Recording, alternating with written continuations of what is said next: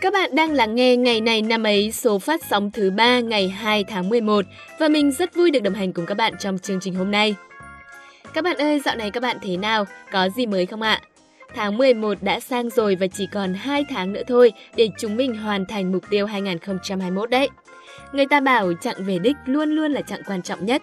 Thế nên, chúng mình hãy cùng cố gắng hơn nữa trong 2 tháng cuối năm này để hoàn thành một năm thật ý nghĩa và thành công bạn nhé. Còn sau đây sẽ là một thông tin khá quan trọng mà mình vừa cập nhật được. Ngày 31 tháng 10, Ủy ban Nhân dân thành phố Hà Nội đã có văn bản về việc cho học sinh trở lại trường sau thời gian tạm dừng đến trường để phòng chống COVID-19. Trong đó, thành phố đồng ý cho học sinh đầu cấp, cuối cấp đi học trở lại từ ngày 8 tháng 11. Cụ thể, những khối lớp sau sẽ đi học trực tiếp từ ngày 8 tháng 11.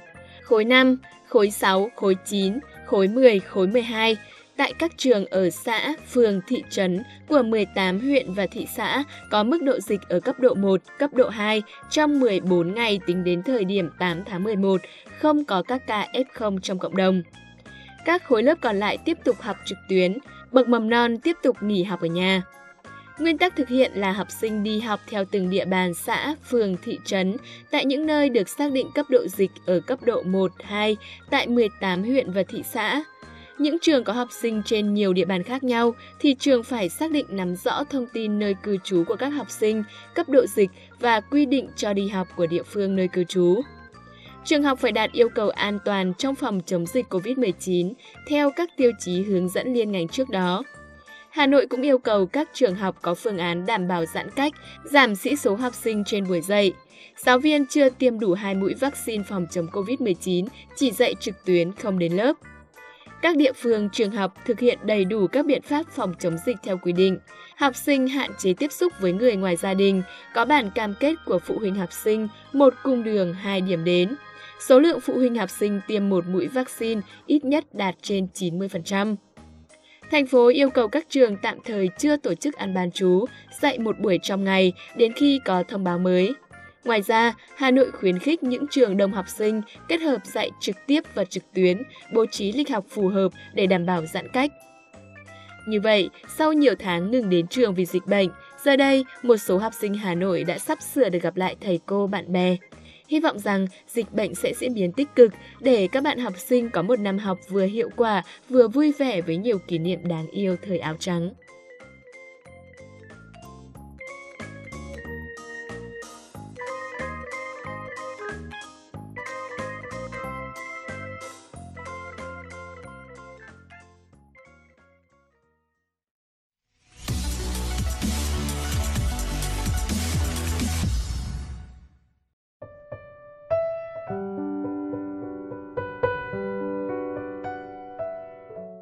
Ngày 2 tháng 11 là ngày thứ 306 trong năm.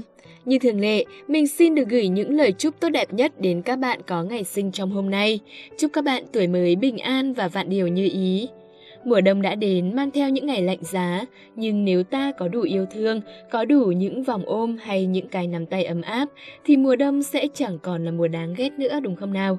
Vậy nên, hãy trao yêu thương đi nhiều hơn để được nhận lại cũng thật nhiều yêu thương trong mùa đông này bạn nhé. Tiếp theo chương trình, chúng ta sẽ cùng nhau đến với một câu danh ngôn. Hy vọng rằng những câu danh ngôn mà chương trình gửi đến các bạn mỗi ngày sẽ khiến các bạn có tinh thần tích cực, lạc quan và có thêm nhiều bài học quý trong cuộc sống. Câu danh ngôn hôm nay sẽ bàn về một đức tính quan trọng mà ai cũng cần có, đó là tính trung thực. Thomas Jefferson, tổng thống thứ ba của Hoa Kỳ, đã từng nói rằng lòng trung thực là trường đầu tiên của cuốn sách trí tuệ. Quả thực là như vậy.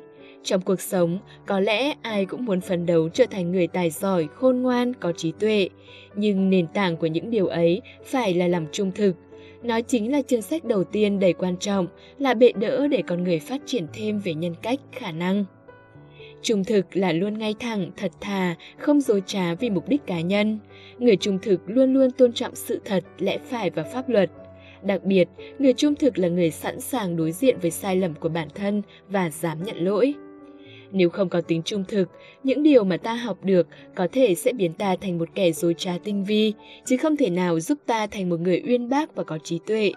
Bao nhiêu kiến thức nếu chỉ để phục vụ cho một cái đầu luôn toan tính, gian dối thì đến một ngày nó cũng sẽ mai một mà thôi. Đặc biệt, nếu không phải là người trung thực thì sẽ rất ít người tin tưởng bạn, chia sẻ với bạn. Bạn sẽ không thể có nhiều mối quan hệ chất lượng, mà đây lại là yếu tố rất quan trọng giúp ta học thêm được nhiều điều. Bởi liệm lặt trí thức từ sách vở chưa chắc đã hiệu quả bằng việc ta học hỏi từ những người bạn xung quanh. Người trung thực thì chắc chắn sẽ có nhiều bạn bè hơn và có thể chia sẻ nhiều điều hơn rất nhiều. Hơn nữa, phải là người trung thực, thẳng thắn, nhìn vào những sai sót của bản thân thì mới có thể có động lực để không ngừng nỗ lực và học hỏi thêm mỗi ngày. Và chính điều đó sẽ bồi đắp tri thức, khiến bạn dần dần trở thành một người có trí tuệ. Trung thực là một đức tính cần nhiều sự dũng cảm và cả sự quyết tâm rèn luyện, bởi ai cũng biết rõ cuộc sống rất nhiều cám dỗ. Nhưng nếu bạn luôn ý thức được rằng sự lừa lọc và giả dối chỉ mang lại lợi ích trước mắt, còn sẽ đem đến hậu quả rất lớn về sau, thì chắc chắn bạn sẽ biết phải chọn sống theo cách thế nào rồi đúng không nào? Không có ai thiếu trung thực mà có thể trở thành người trí tuệ và đáng được tôn trọng cả. Bởi người có trí tuệ đích thực, trước tiên phải là người hiểu rõ giá trị bản thân mình và luôn muốn bồi đắp những điều tốt đẹp cho chính mình. Hiểu được điều này, mỗi người hãy cố gắng và rèn luyện nhiều hơn để trường sách trung thực thực sự trở thành bệ đỡ vững chắc nhất trên hành trình trở thành người trí tuệ bạn nhé.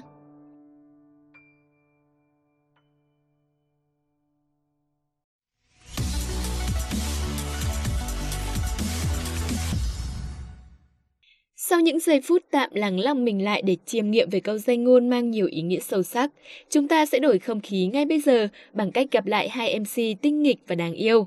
Ngày hôm nay, chương trình sẽ mang đến cho chúng ta những thông tin gì về ngày này của những năm về trước đây? Hãy theo dõi ngay sau đây nhé!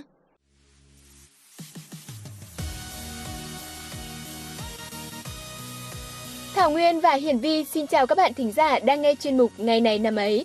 Hôm nay ngày mùng 2 tháng 11, ngày thứ 306 trong năm.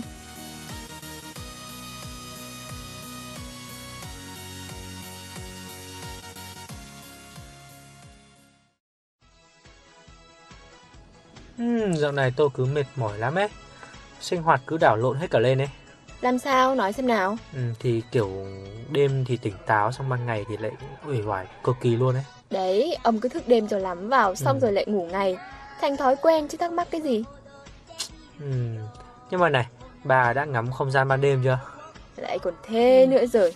Không gian ban đêm thì sao? Ừ. đêm là thời gian để nghỉ ngơi. Không thực ra là không không gian ban đêm khá là tuyệt vời đấy. Cảm giác yên bình cực kỳ luôn ấy. Thôi ghê quá. Tối về cố mà ngủ đi để giữ gìn sức khỏe khổ quá đi thôi. Ờ, còn bây giờ không nói chuyện đêm ngày của ông nữa. Chúng ta phải bắt đầu chương trình ngay thôi.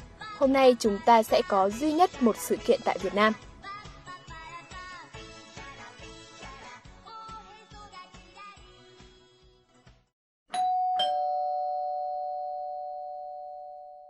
Danh tướng Triều Tây Sơn Vũ Văn Dũng mất ngày 2 tháng 11 năm 1802.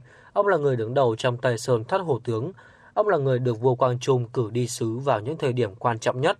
Ông cũng là một trong những tướng lĩnh trung thành cuối cùng đã chiến đấu để bảo vệ sự tồn tại của Vương triều Tây Sơn trong lịch sử Việt Nam. Vũ Văn Dũng sinh năm 1750 tại thôn Phú Phong, Phủ Quy Nhơn, nay là Tây Sơn, Bình Định, trong một gia đình khá giả. Từ nhỏ, Vũ Văn Dũng được cha mời nhiều thầy giỏi về dạy võ, nhưng ông học một biết 10, thầy dạy đến đâu, Văn Dũng nhớ tới đó nên phải đổi rất nhiều thầy. Mãi đến khi vào đất Phú Yên, gặp được cao nhân họ Lương, Vũ Văn Dũng mới học được lâu dài. Ở đây, ông được dạy về trường kiếm, đoàn đao và cả cách chiến đấu trên ngựa. Nguyễn Nhạc đã ca ngợi ông rằng, phá giặc ở trong núi thì dễ, thắng được cây đao của Vũ Văn Dũng mới khó. Chỉ vậy thôi cũng đủ để ta thấy tài năng cũng như là phẩm đức của danh tướng Vũ Văn Dũng. Tham gia nghĩa quân Tây Sơn từ những ngày đầu khởi nghĩa, Vũ Văn Dũng luôn cho thấy mình là người giỏi tài thao lược, cầm quân đánh giặc. Cũng chính vì lý do đó nên ông lập vô số công trạng hiển hách, trở thành một trong những chiến tướng không thể thiếu dưới trướng Quang Trung. Vũ Văn Dũng từng theo Quang Trung Nguyễn Huệ khi đem quân xuống phía Nam đánh quân Xiêm hay lúc ra Bắc đánh quân Thanh. Trong lần đại phá quân Thanh xâm lược, Văn Dũng giữ chức đại tướng quân, đánh đồn Khương Thượng, một trong những trận ác liệt và cũng oai hùng nhất của ông trong chiến dịch năm 1789.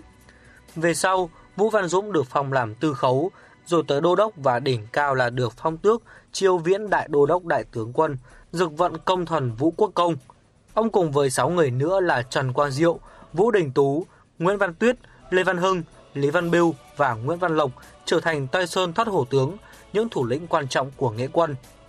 Không chỉ thể hiện mình ở tài cầm quân đánh trận, Vũ Văn Dũng cũng rất được tin dùng khi hai lần đi sứ sang Trung Quốc với những nhiệm vụ vô cùng quan trọng. Lần đầu tiên vào năm 1789 là để giảng hòa với nhà Thanh sau khi chúng ta đánh tan 29 vạn quân Thanh xâm lược. Năm 1791, Vũ Văn Dũng được cử làm tranh sứ trong lần đi sứ thứ hai này. Tiếp theo chương trình, xin mời các bạn đến với những sự kiện nổi bật trên thế giới. Bão nhiệt đới Linda đổ bộ vào vịnh Thái Lan vào ngày 2 tháng 11 năm 1997. Đây là cơn bão thảm khốc nhất tại miền Nam Việt Nam trong ít nhất 100 năm qua. Hình thành vào ngày 31 tháng 10 năm 1997 trên Biển Đông, Linda mạnh lên khi di chuyển từ phía Tây và nó đã tấn công vào cực Nam Việt Nam trong ngày 2 tháng 11 với sức gió 65 dặm một giờ, tức là khoảng 100 km h cùng với mưa lớn. Khi tiến vào vịnh Thái Lan, Linda tăng cấp thành bão cuồng phong nhưng đã suy yếu lại thành bão nhiệt đới trước khi vượt qua bán đảo Mã Lai và đi vào vịnh Bengal. Tại đây, Linda một lần nữa đạt đến cường độ bão cuồng phong. Tuy nhiên không lâu sau, độ đứt gió tăng lên và dòng dẫn suy yếu, khiến cho nó tan vào ngày 9 tháng 11. Tác động nghiêm trọng nhất của Linda là tại Việt Nam, nơi mà đã có tới 3.111 người thiệt mạng, cùng tổng thiệt hại 385 triệu USD. Mưa lớn đã gây lũ lụt tàn phá khoảng 200.000 ngôi nhà và khiến khoảng 383.000 người mất nhà cửa. Tổn thất về mùa màng là trên diện rộng, cùng việc hệ thống đường giao thông bị hư hại đã cản trở những nỗ lực cứu trợ sau này. Một vài quốc gia trên thế giới đã gửi hàng cứu trợ, bao gồm các đội ngũ y tế, thực phẩm và quần áo. Đến đây thì thời lượng của ngày này năm ấy hôm nay đã hết. Hiển Vi và Thảo Nguyên xin được cảm ơn các bạn đã lắng nghe. Tạm biệt và hẹn gặp lại trong các chương trình tiếp theo.